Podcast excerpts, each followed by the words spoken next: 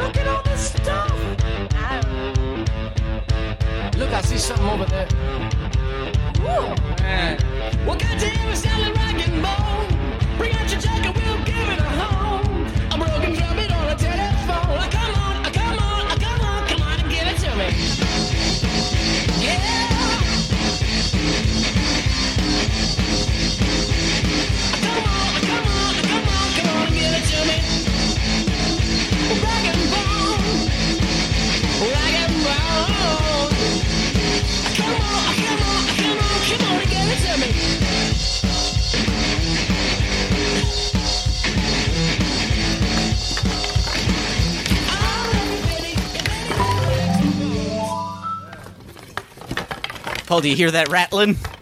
What is that? What is that, James? You hear that? No, what is it? It sounds a little like a xylophone's a-playing, Paul. A xylophone? Ooh. Watch out right behind you! It's a skeleton. Ah! He's playing on... He's playing what looks like a xylophone with his bones, Paul. Oh, James, I'm so happy we were on the same wavelength. Yeah. For this. Definitely...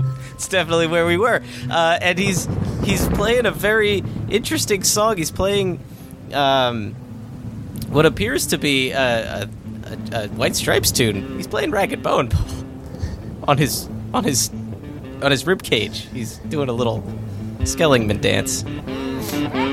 Yeah, it's the best I got. All right. Well, this has been another gut buster. Welcome to the Third Men podcast. I am your co-host, Paul Kaminsky.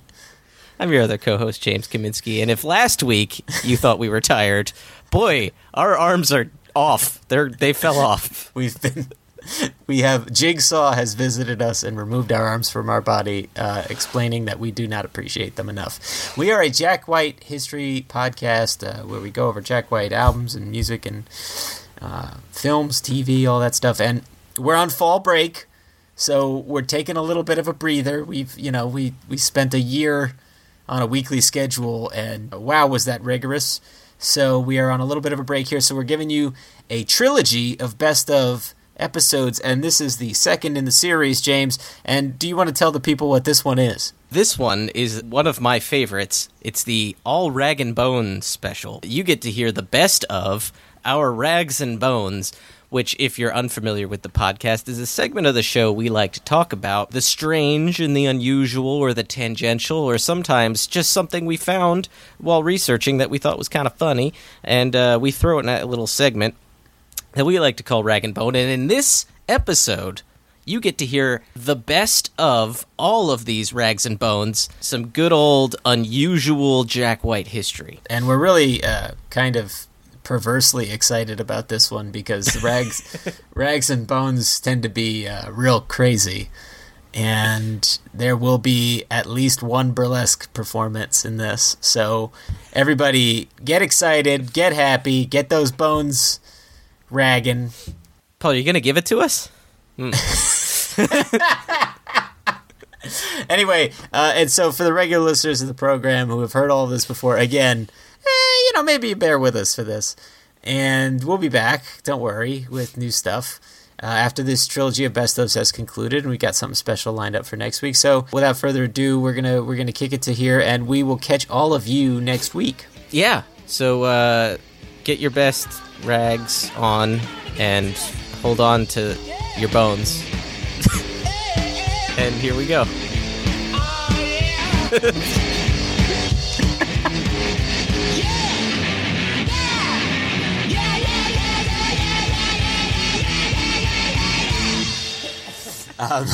That brings us to St. James Infirmary Blues, which is... Take me down to St. James Infirmary. Another cover on this album, written by J. Primrose. Bob Dylan also covered this song. Yeah, it seems to be a pretty standard blues song.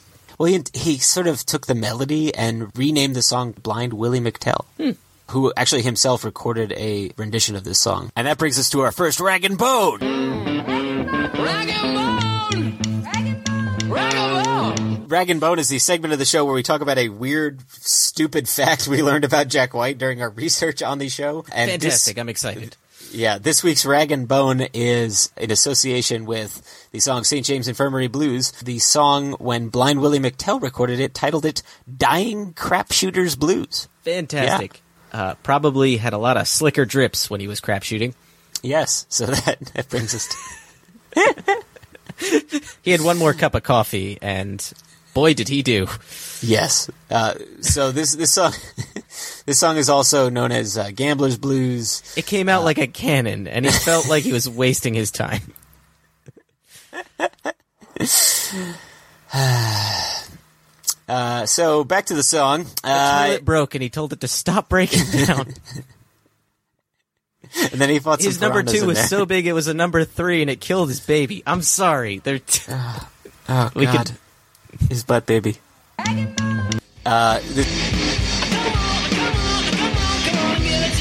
Well, purvey on this. All right. So, on the Raconteurs tour in 2006, they play a song called The Christian Life.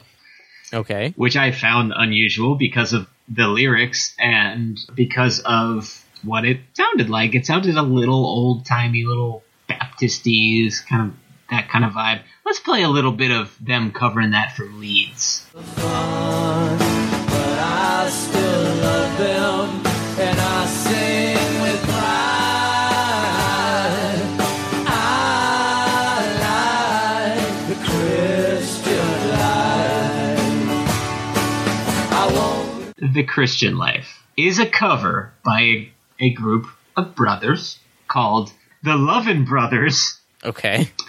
And it's from an album called Satan is Real, released in 1959. Good. Now, you may be thinking to yourself, that sounds like a funny album title. What are these Weird Al jokesters up to? Oh, they're not joking. Oh, these guys almost exclusively sang about how everyone should be terrified of Satan. Oh. So I came across this thing, and then I kept digging. Oh, no. Paul, no.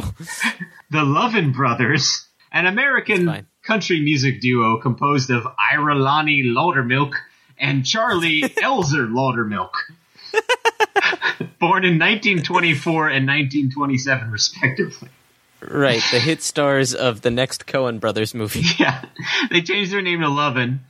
Ira Louvin was notorious for his drinking, womanizing, and volcanic temper. This is all via Wikipedia. He was married 4 times. His third wife, Faye, shot him 4 times in the chest. Holy shoot. And twice in the hand. I want to know what was happening, why she thought. As the old saying goes, 5 times in the chest, twice in the hand. After he allegedly tried to strangle her with a telephone cord. Oh my God! Although seriously injured, he survived. Faye is reported to have said, "If the bastard don't die, I'll shoot him again." Oh my God! When performing and drinking, Ira would sometimes become angry enough on stage to smash his mandolin when he was unable to tune it, and when sober, glue it back together. His style was heavily influenced by Bill Monroe, which you can hear by listening to it, and his brother Charlie, who had a tempestuous relationship with Ira, obviously. Yeah. This is the original Oasis. Yeah, and considered him one of the top. He was considered one of the top mandolin players in Nashville. The cherry on the cake is the album cover. It is the brothers standing in front of a gigantic Satan cutout amongst hot coals, that all of which was set on fire. and apparently they nearly burned themselves to death while shooting the cover photo. Great. That's the Louvin Brothers. I like the Christian Life.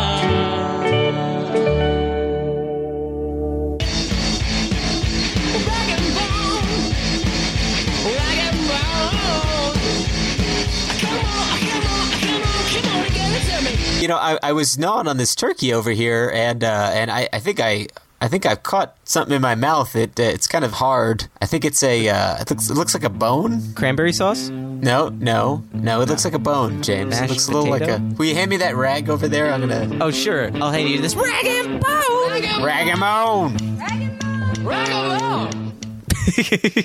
Tom, if you couldn't tell, we are horrible Morning Zoo disc jobs. You need horn sound. This Ragged Bone is a semi-two-parter. It's a wishbone, if you will. A ragged wishbone. We'll snap this Ragged Bone off into two and make a delightful wish. I got an ambition to do some wishing. Keep your pants on, Flanders. I'm wishing as fast as I can. The first half of this wishbone is a little less obscure. You may have heard of this particular bone, so to speak. Jack White in Nashville decided to crash his block's annual neighborhood potluck. Mm-hmm. Huh. It made the rounds. It was definitely out there. I remember it. It was only a couple years ago, and by a couple, I mean last year, around October time. The story came from an Instagram photo by one Jedediah Jenkins. Oh, wow. Okay, cool. That's a cool name. Who posted an Instagram, which was sent to him by his mother. Jedediah was quoted as saying, "My mom helps put..." should I put on an accent for Jedediah, or would that be bad? Yeah. No, James, if you don't do that, I'm going to be so angry. Jedediah was quoted as saying, "My mom helps me put on a neighborhood potluck in front of my childhood home. Our little dead-end street is populated primarily with older and quiet people. Their houses are modest and suburban. My neighborhood has been doing this potluck for over a decade. At the bottom of our street, there's a large gated historic home shrouded in trees." Probably blues on two trees.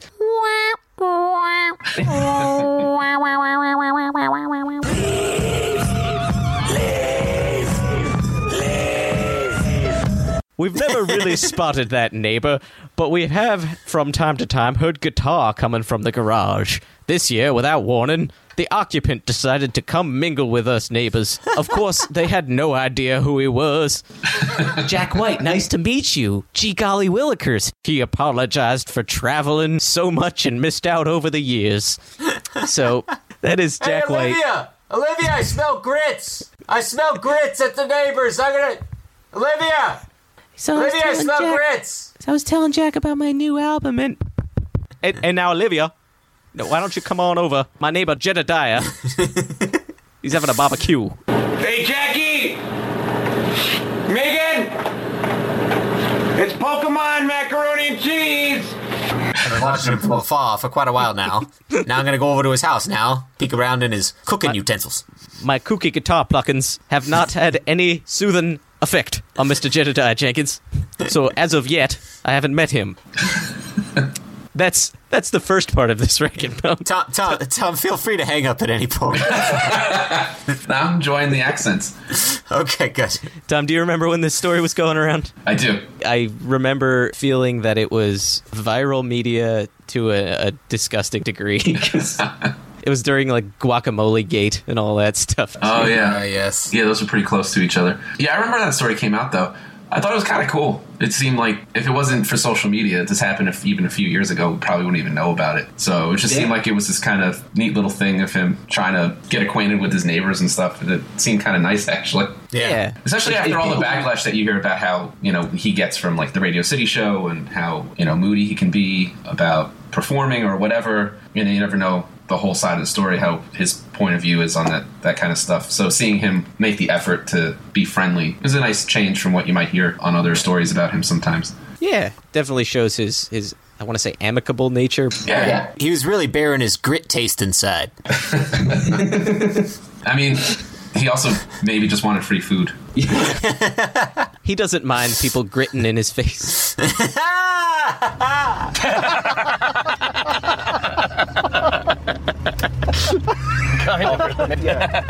So to break off this other half, would either of you care to break this wishbone in half with me? Oh, here you two, make a wish. Nah. It's fun. No, it isn't. Oh, James, don't stop now. The other half is I found out, which I realize this is, you know, it's a little more of a tangent because it's a little more Christmassy, but, you know, it's getting to be that time. This also has a feast. Karen Elson hosted a holiday entertaining special from her Nashville home where she cooked a pre-Christmas English dinner. Wow. It's good. When in Rome, do as the Romans do. You guys go and you go do a tour in Finland. You eat Finnish food, okay? She takes Vogue through a tour of her home where she cooks Yorkshire pudding, sausage stuffing, herb-roasted parsnips and carrots, and a Moroccan-spiced turkey. Now this, you guys, will be the last comfort food that you're going to get until you get back from tour. I know, Arthur, I mean, we really don't have time to eat right now because we have to get the gear packed up. Comfort food, Jackie. Ooh, all prepared with the help of her friend, Chef Matthew Mosshart. Don't know if there's any relation. Oh, there's got to be. Karen, isn't Jack's brother a pastry chef? His brother, Eddie, is a pastry chef. Okay. Oh, wow. And I learned that from an MTV Brazil interview from 2012. Yeah, anyway, sorry, go on. So Karen had said, you don't overdo it with the food. It's about making things that are simple and delicious. Think about the menu, and if you're not a skilled chef, which I am not, follow a recipe. You can't go wrong if you don't cut the fine print. Damn right. She says she's a fan of creating the vibe with flowers, candles, and music. I like making guests feel like it's not formal and they can relax in my home. She says there's not a lot of food. And she doesn't want tension in the house. That's not how Thanksgiving works. You do it right, you have so much food that you throw out half of it, and everyone's uncomfortable the whole time. It's true. Yeah. Was this when they were together, James? This was not. This was December of 2015. But yeah, she was decked out in 1920s-esque velvet and had David Bowie and Little Drummer Boy on her playlist. They also include recipes for her mini Yorkshire pudding and blood orange Armagnac? Armagnac, yeah, it's Armagnac. That's Karen Elson's Christmas feast. She's Ta-da! Ta-da! You're welcome. That's what I could dig up as a ragged wishbone.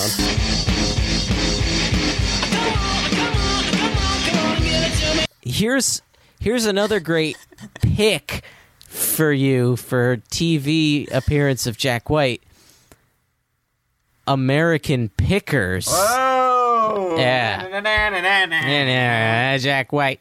Jack White appeared on American Pickers, Season 4, Episode 7, The Elephant in the Room. Get it? Yeah. It aired on January 9th, 2012. So basically, if you don't know the program, it's two guys, Frank and Mike, who are going around the U.S. looking for rusty gold, picking items to sell at their antique store from derelict garages and old attics. Looking for rusty gold. It's an entertaining show. It's got a formula. It's fine. It's on the History Channel. It's pretty good. As they're explaining who Jack White is, Mike is explaining Jack White is a modern-day rock legend, which is true. I would agree to that. I'm sure he's trying to get the point across that Jack is a big guy to people who do not know. He also says, I'm a huge White Stripes fan. Ever since I heard the song Ragged Bone, bring out your jacket, we'll give it a home. What? That was my band. Oh my God, yeah. We're having a fire sale. Oh, the burning! Oh, mate! This isn't a fever sing, Greg! Can't even see where the knob is! I get it. I totally get it. Rag and Bone is about, like, collecting odds and ends, and that's what this show is about. But holy crap, is it such a weird song for him to go, that's my song. I mean, clearly, that's my jam. Yeah, clearly he's a fan. I mean, if he knew Ragged Bone, that's nuts. Well, yeah, I was expecting it to be like kind of staged, like given to him. And it, you know what? It may have been because it's so clearly like about what he's doing. But at the same time, it's like you know what? You're mentioning this weird, bizarre song that most magazines, when the album came out, wrote off as this piece of crap garbage song. Oh, I love that song. Yes. It's for those of you who don't know, off of Icky Thump, it is one of the gems of Icky Thump. It really is. It's something else. And it's something special that me and Paul both really love, if not only for the banter Jack and Meg have in it. Yes, totally. I played this with the Third Man house band. It's really fun to play with a group of people. So, James, you win the award for most tailored rag and bone segment ever. Well, you won't see me in rags and bones. Yeah.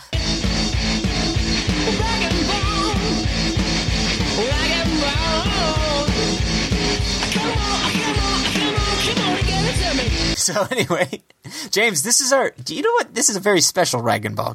Tonight, on a very special Rag and Bone, we do our very first sequel Rag and Bone. Hey now. To a Rag and Bone that you started. Rag and Bone 2, Rag Harder? How could the same thing happen to the same guy so many times? This is in reference, I consider it a part 2 to our television episode, wherein you talked about the oldest living burlesque dancer, Tempest Storm. Well, that wasn't in the Rag and Bone, mind you. I did mention her. It was... But the Rag and Bone was about the guy liking Rag and Bone as his favorite. All right. Well, in the television episode, you mentioned Tempest Storm, the oldest living burlesque dancer. Of course. How could I forget that lovely dancer? Well, I found that in 2012, and I did not know this, Jack White released a single by Tempest Storm on Third Man. Whoa. Which was an interview with Tempest conducted by Jack.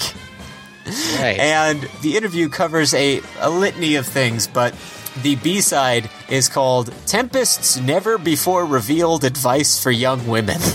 And I find that amazing. Yeah, no, that's pretty great. And even more amazing is it features, for some reason, bass by Dominic Davis and drums by Jack White. Very good. Oh, Tempest. And this cover to this thing is amazing. It's the green series, so it's the green behind her, and she's just sort of looking up at... She's like channeling her inner Wanda Jackson, just sort of staring into nothing in particular. So I guess that was... They were doing a mock photo shoot for that album. Oh! The episode. That must have been what that is! Yeah, because they were shooting her. Although it was a blue background there, they must have either changed the hue in Photoshop... Or had a second photo shoot that was not that. You know, that may have been staged for the cameras. Or perhaps Tempest Storm used the magical powers she developed in her training as a witch's apprentice, twisting the witch's titty earlier that year. Rag-a-bone! Rag-a-bone!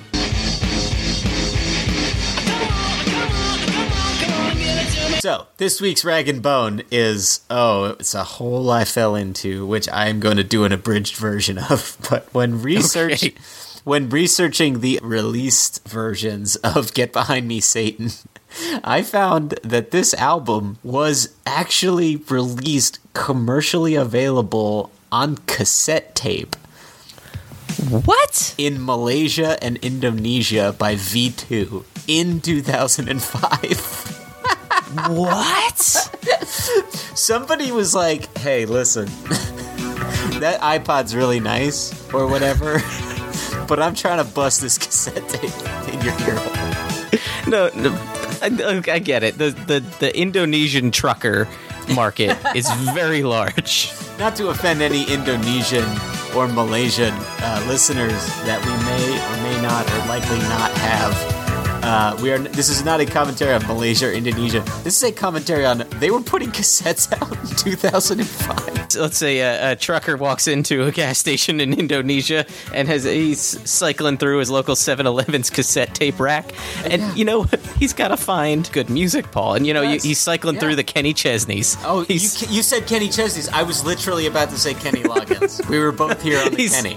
Right, we're on the Kenny mind frame here. You're cycling through that. You're cycling through your... Alanis Morissette's. You know, isn't it ironic that you might find a newly released... Yeah, isn't it ironic you might find Jack White's weird marimba in your Malaysian gas station? When you Google cassette tapes, the first thing that comes up, it says, until 2005, cassettes remained the dominant medium for purchasing and listening to music in some developing countries. Which, wow. Until the developing countries part, I was like, factually inaccurate. Patently untrue. Google, you are wrong. But okay, developing countries, I get it.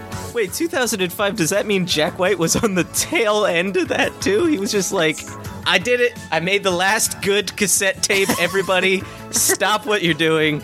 We no longer need to make them.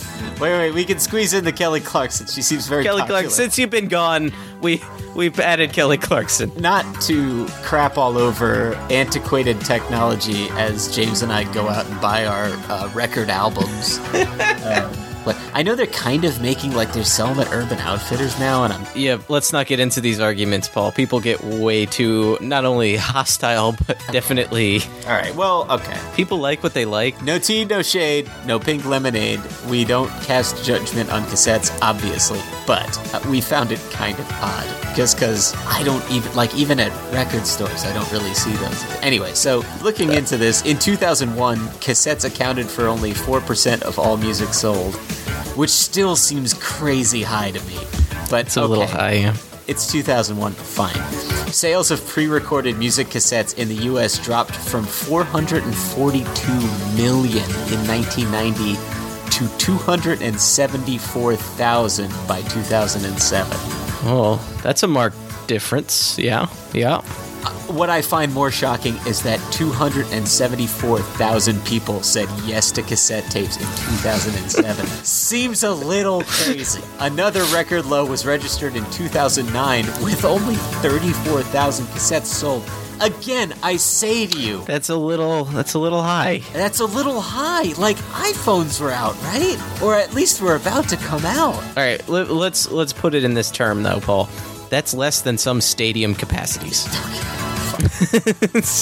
Whatever. The last new car with an available cassette player was a 2010 Lexus SC430. Again, seems kind of late in the game. The cherry on the cake for this Ragged Bone. The form has its devotees. Eminem has made his favor known.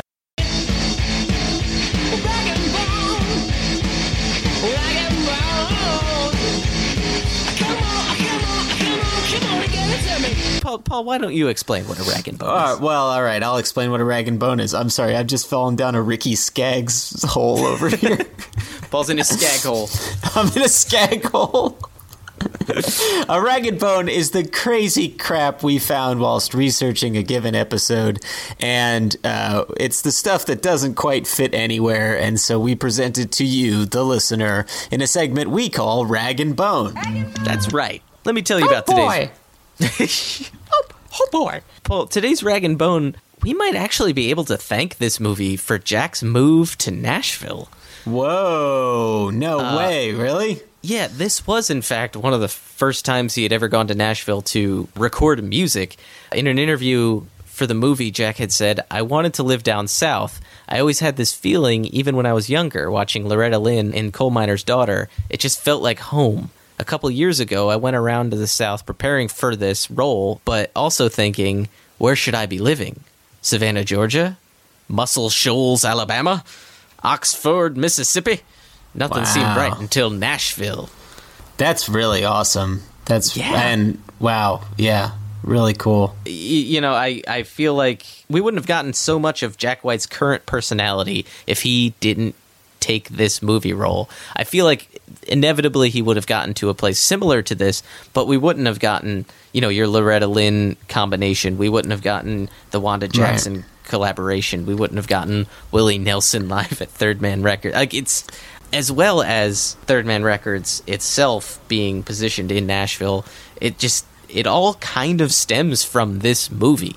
I mean, yeah, it's an extension of where it was building to, but it's, you know, like, it's possible, at the very least possible, that without this movie, it wouldn't have really cemented his relationship with the South. the way that wound up happening and wound up happening very quickly after this, because after this, you know, his stardom continues to rise. In fact, it gets bigger, and then Detroit becomes uninhabitable for Mr. Gillis after that point. And so where does he turn? He turns to his comfort food. He turns to Nashville. He turns to Tennessee. So, yeah, I mean, it's very, very plausible. But without this Nashville move that this movie possibly created, we wouldn't have had all of the clothing and trinkets that Third Man Records gives us. We wouldn't have had all of those rags and bones. Pretty little rags and bones. All of you pretty little rags and bones. Man, look at all this. You don't want it?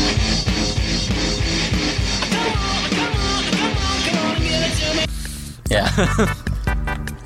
Nothing like physical media in the morning, huh? Yeah, well, physical media is, you know, what one would call it the media of the past, Paul. And, you know, people would make this media, you might as well just be, you know, banging bones on drums, Paul. You might just be taking these bones. You're just so living in the past with this physical media. You're just a caveman. You've got bones.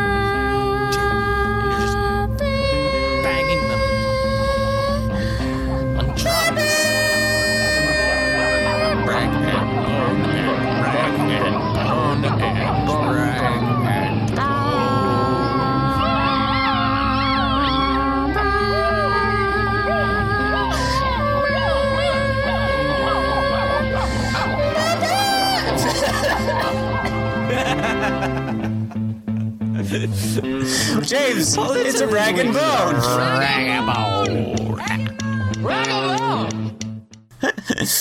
Oh, James, a rag and bone is the segment of the show where we talk about those real strange crap, and honestly, I don't know what other strange, weird stuff there is left to talk about here, because it's all been pretty strange. But whenever we find little weird segments like this, we put it into its own little corner of the podcast, and we call it Rag and Bone. Rag and Bone. So this week's Rag and Bone is all via The Guardian.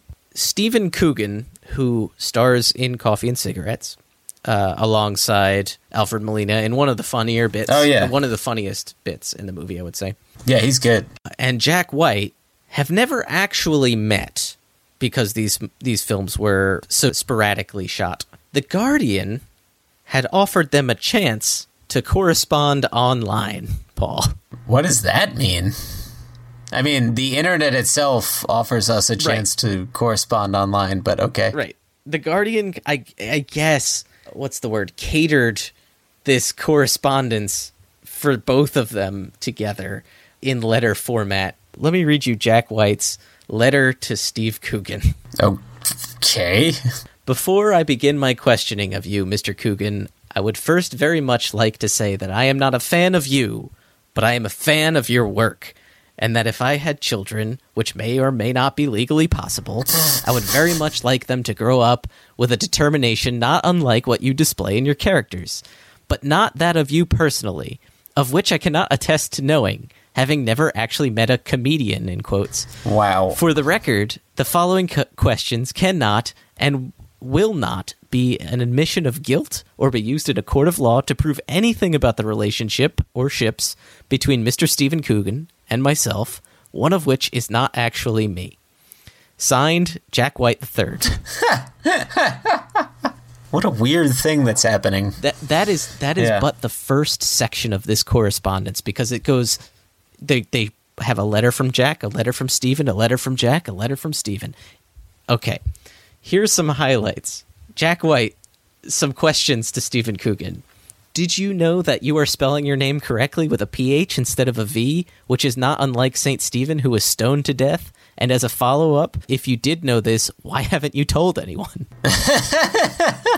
Also, another question Jack proposes, I wish you would say that you met me whilst filming Coffee and Cigarettes, a film we both held top billing in, but you can't.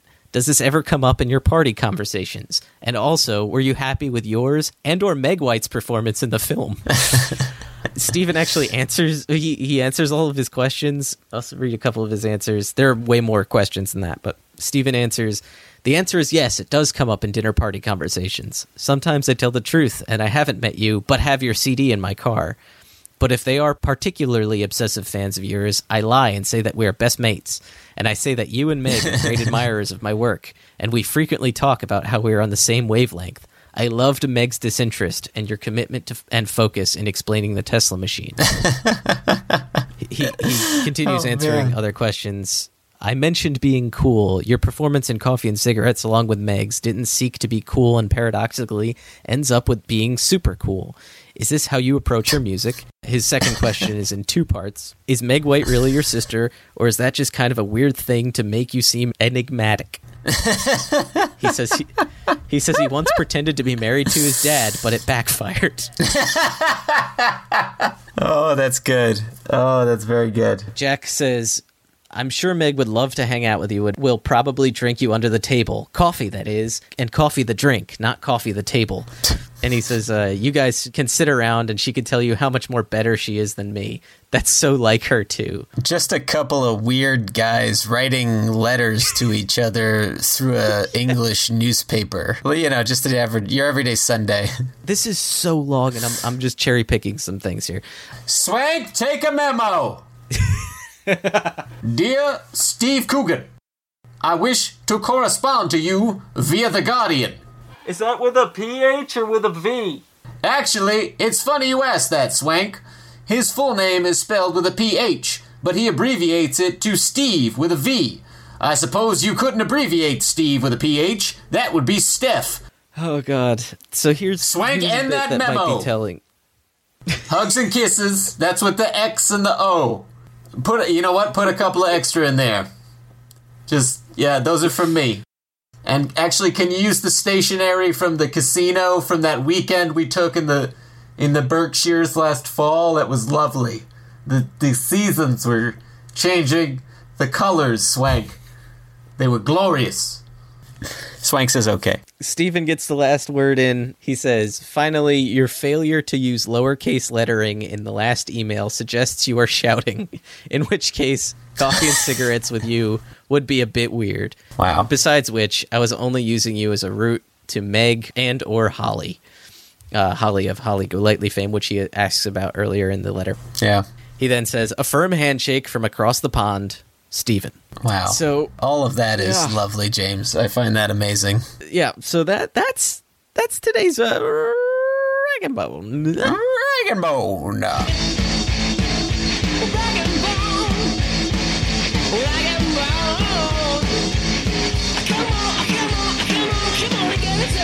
Do you know what relics are, Paul?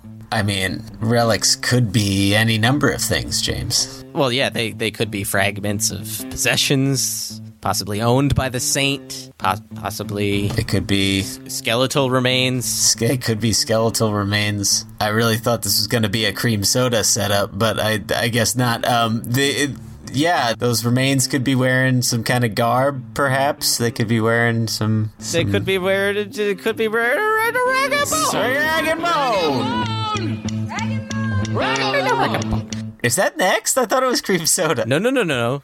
This is the part one of two-part Rag and Bone segments in our show, Paul. Whoa! Paul, would you like to explain Rag and Bone for our fine audience out there? Rag and Bone is the segment of the show where we talk about the weird and strange and unusual in Jack White's world, and we give it to you here in this segment we call Rag and Bone on a show where we happen to be talking about an album that features the song Rag and Bone that now I can't listen to because it's been ruined for me forever by this show.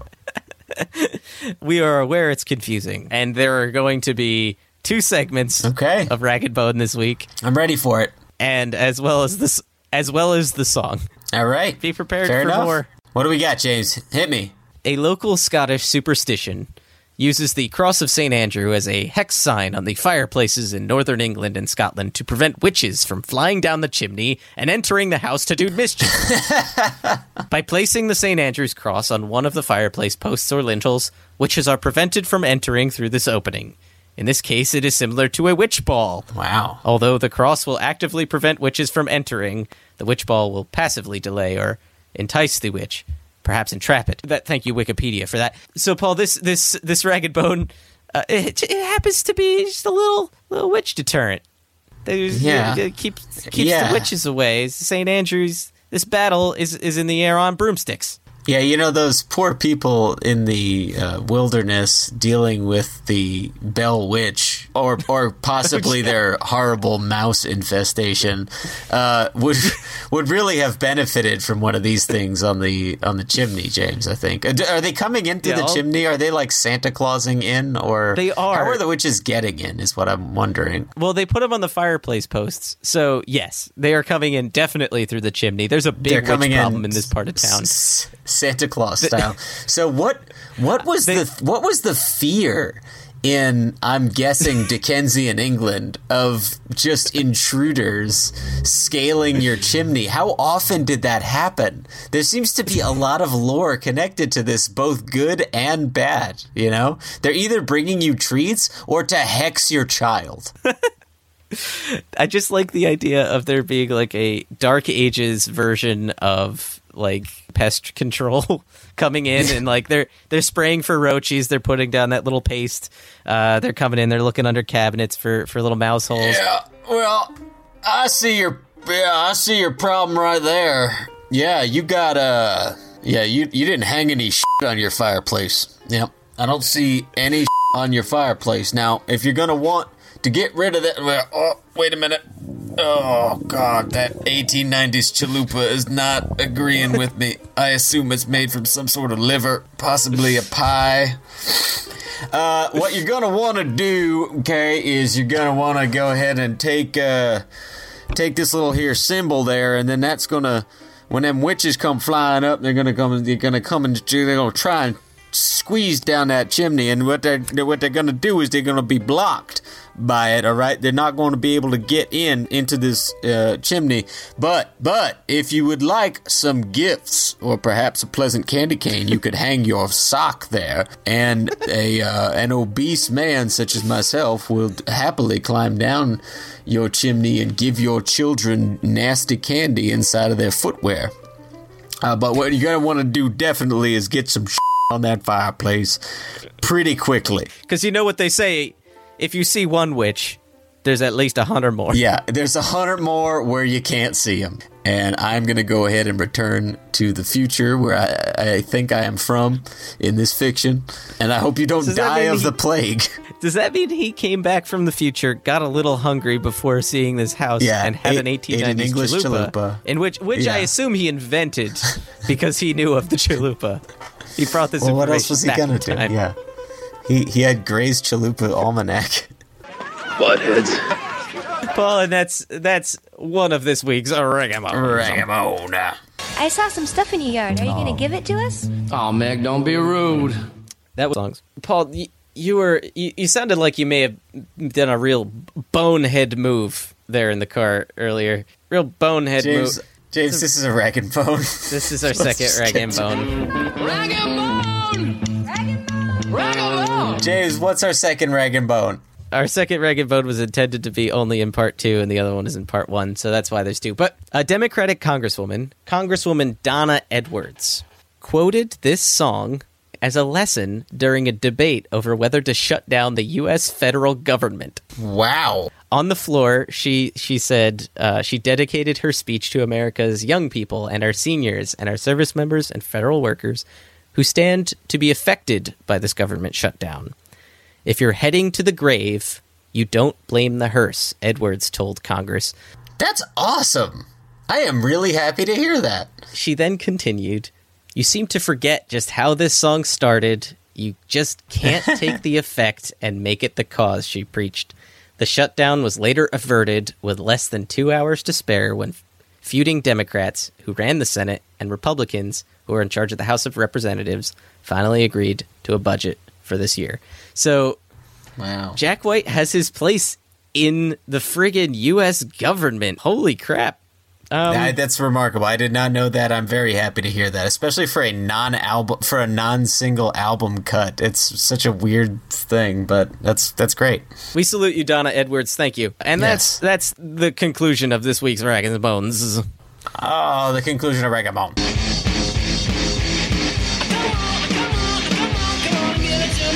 Yeah. It would lead them to tour in England a lot, though, which proved to be pretty good for them, which, you know, it brings me to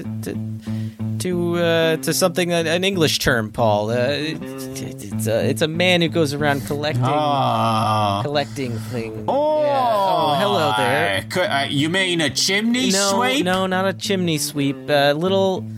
Oh, do you mean a Krampus? No, I didn't. A Krampus? Like a demon who steals children? How about a bobsled man? No, not a bobsled man, Paul. It's more like someone who collects like skeletal remains and clothing. Some people they can't believe that Jamaica has a bobsled team. Some people can't believe that, but you know what I can believe, Paul, is that this is a Ragged Bone. Ragged Bone. In the studio while they were recording their second album, the leader of Mungo Jerry popped his head into the studio, excitedly proclaiming, "Now that's real rock and roll, man." So the guy who sang In the Summertime... Wait, what's Mungo Jerry? Yeah. Oh, okay. All right. Wow. I wonder if he was... Wow, this man did not age well. With a name like Mungo Jerry? The sands of time were not kind to Mungo. He lived through a couple too many summertimes. His sideburns look like some sort of rainforest. I feel like the entire cast of Fern Gully could exist in one of his sideburns. He looks like he's wearing what Lego considers to be hair. Like a snap-on Lego hair. Oh my god, he has a brand of vape juice. Oh. He has a brand of vape juice, and it's called Mungo Cherry Vape Juice. And you can buy it, and there's a commercial. There's a commercial for Mungo Cherry Vape Juice. Oh my god. He's so happy to sell me this vape juice. Oh, Mungo. This is the Mungo Cherry Vape Juice, which they say, you inhale it, and you get the cherry flavor. But exhaled, it's mango. Mungo Jerry. He's hashtagging himself, but he only hashtagged the Mungo part. Is it good? He's plugging it on his tour. It was debuted at the Vape Expo 2016. Wow. There's a Vape Expo out there, James. I believe it. Mungo Jerry, holy shit. So Mungo Cherry, the Go fan and vape juice mogul, he's popping his head in, he's giving his nod of approval. I mean, where goes the Mungo, so goes the nation, as I've always said. And that's this week's Ragged Bone.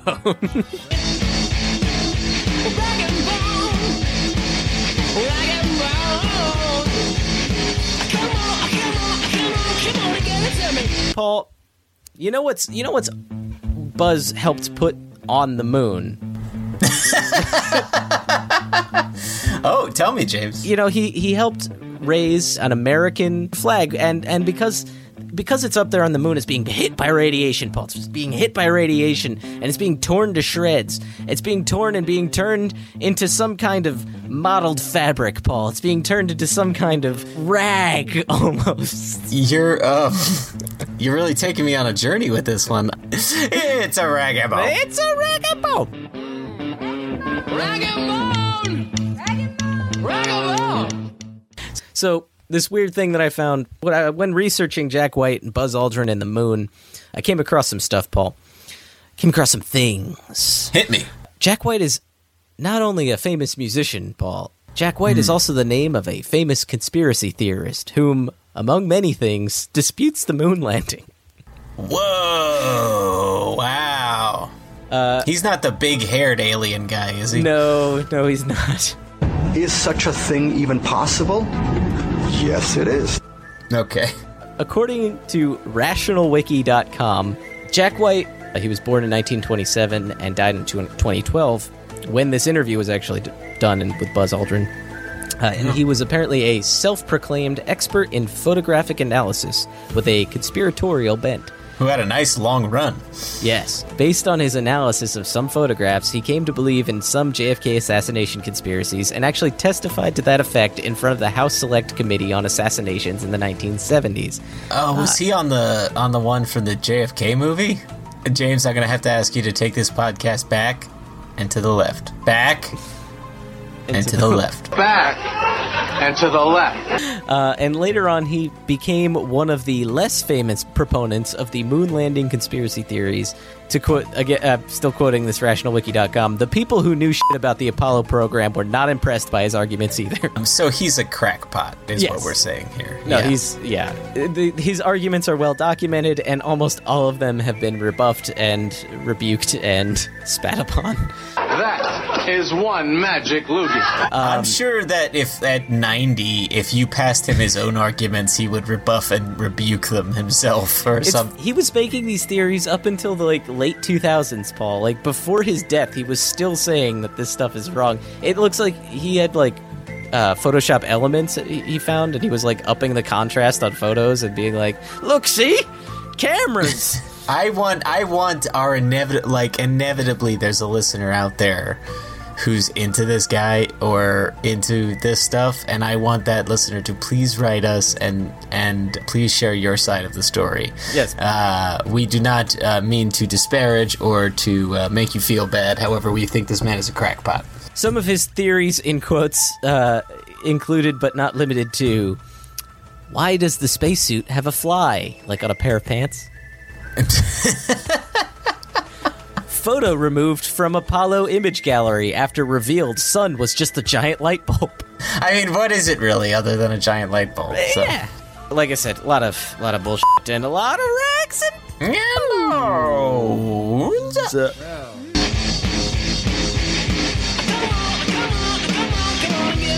James, you know, every New Year's that comes around, you know, I feel like I need to update my wardrobe. Why?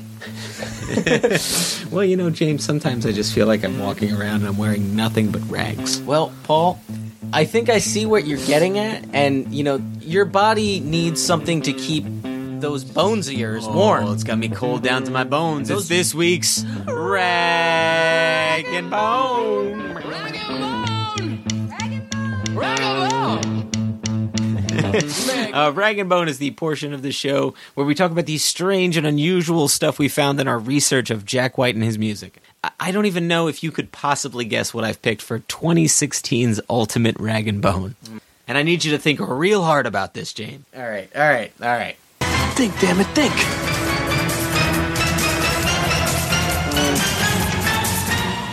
Think. Jack White, harder, releases another vault package. Okay, no, that is not the Rag and Bone for this week. James, I will give you one more guess, and I am feeling very much like a virgin right now. Jack White is Madonna. Jack White is Madonna. Here it is. Did you know, James, on January 16th of 2016, Jack White was heckled by Madonna while she was performing during her Rebel Heart tour in Louisville, Kentucky. Why? Why would Madonna... All right. She heckled Jack White. While she was on stage and he was in the crowd. Wow.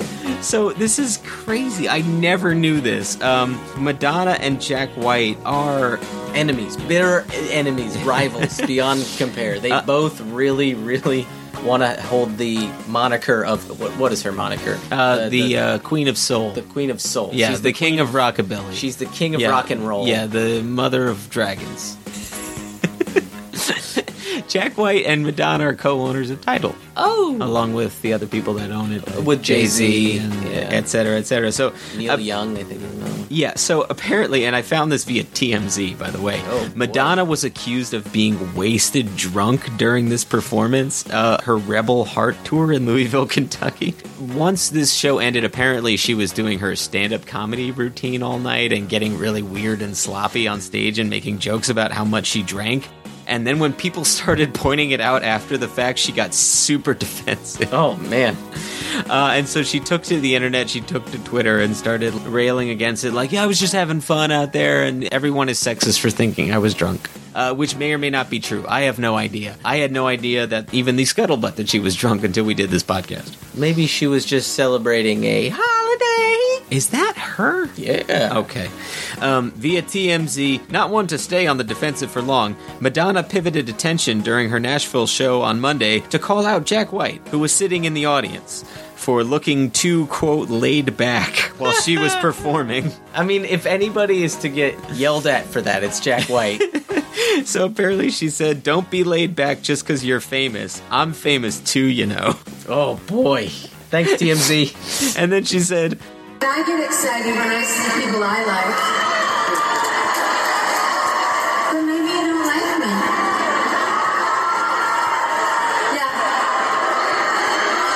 like me. Yeah. Thank you. After which, Jack White graciously smiled and blew a kiss to the stage. A fan captured the exchange on video, and it's available online for you to look at right now. Was it a hypocritical kiss? Oh, yes, very hypocritical kiss. So he's dressed very pleasantly. He's in a suit. He looks very sharp. It's very nice. And so this is via Consequence of Sound. Last night, Madonna's Rebel Heart Tour descended on Nashville, and none other than the city's crown prince, Jack White, was in attendance. The Third Man rocker has been something of a recluse since wrapping up his own Lazaretto tour last year, and did his best to blend in with last night's crowd. Madonna made her way to the end of the stage catwalk and was asking for crowd participation when she suddenly honed in on White, who was standing in the crowd. By then, White was being shown on the video screens. He blew Madonna a kiss. Thank you, she said. Some kind of acknowledgement. Whoa. Whoa. So the media blew this up, I guess, into some weird feud between Madonna and Jack White, which is total BS because, you know, they're buddies. I think Madonna just maybe either was too hyped up by the crowd or maybe had a couple. You know, it's fine. You can have a couple. We had a couple before this podcast. Who's judging? And that's this week's Ragged Bone.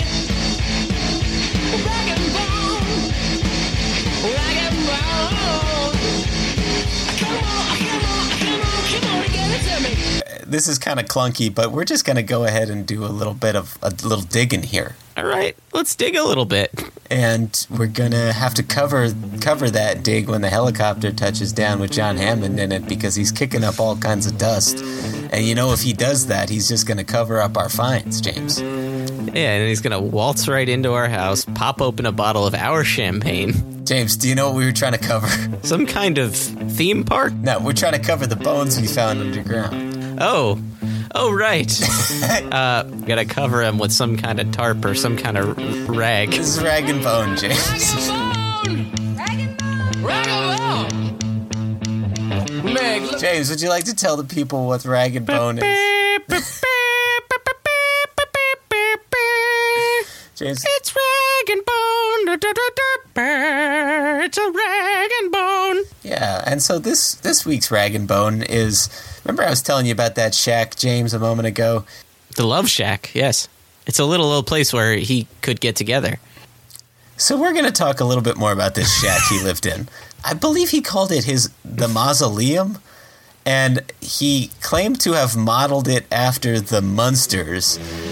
And he said that...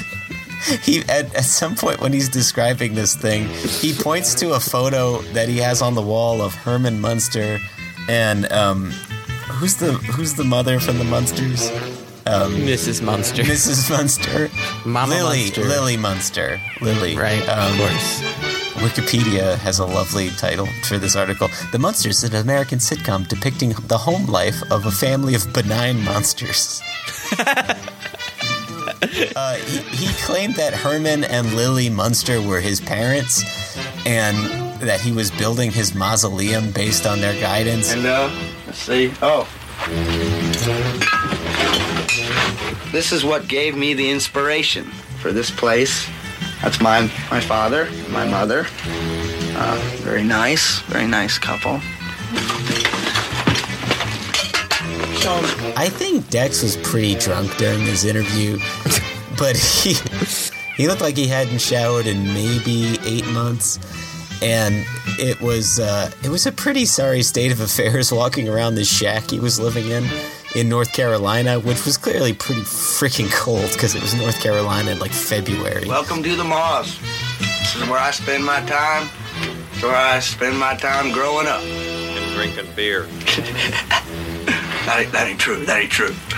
I'll give you a brief tour of the place. It's not really that, you know, people think it's a big deal, but it ain't a big deal. It's just home. I'll tell you personally. He was very proud of a couple things. His Rock of Ages wall, which I detailed. Here is my bed. I spend many a lonesome night in this bed. And overlooking the bed is the Rock of Ages. We got Elvis at 19 with a stack of That's All Right Mama records that he recorded in 1954. His shirt's off and he's looking slim. He's just looking real good. It's probably the best Elvis ever looked. That's Elvis Presley right there. Then below him, we have Richie Valens, who's it's our band's current favorite. We got a record by him, and we listen to him all the time, and he's just the greatest. And before him, Buddy Holly. And God, Buddy Holly's just my tremendous idol. I don't know. He's just, I don't know him, but I love him. And below him, Gene Vincent. And there's never going to be a wildest rocker ever again. Then Little Richard, and he ain't rocking no more, just like the rest of them aren't rocking no more. It's kind of our shrine to the rockers. He would pan to photos he had snipped out of magazines and pasted on the wall. Keep in mind, this is MTV filming this guy. This is pre-Cribs, but, you know. Yeah. And he was also super, super proud of his what he called his coffin table. And then the coffin table right here. This baby, this is Big John. We got this the night we moved into the mausoleum, but we went out in the woods and got it by the railroad tracks. It looked very dusty, and they were clearly ashing onto it. I was, for real worried about this guy. When they were... it was kind of... Yeah. Well, the man's dragging coffins from the river to put next to his shame house... I just want to know who the delightful neighbor is, because if it's modeled after the Munsters, there's got to be a delightful straight-laced neighbor who is getting just oh so upset with there being monsters living next door. Yeah, she's got binoculars out. She's watching them. They're performing weird monstrous acts. It's real weird for everybody.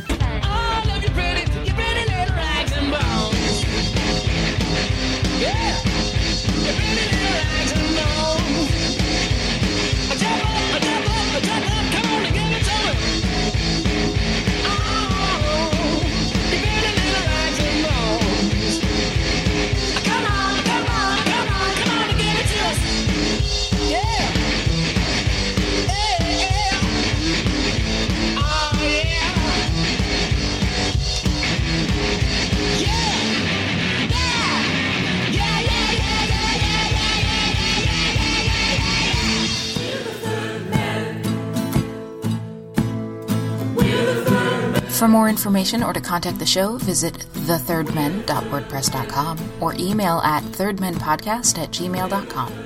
Also visit @thirdmencast on Twitter and search The Third Men on Facebook. See you next time. We're the Third Men.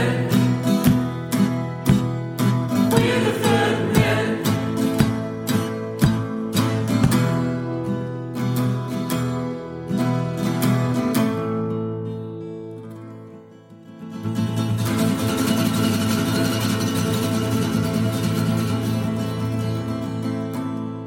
Ready for part two? Sure. This is the all Rag and Bone spectacular. Oh, great.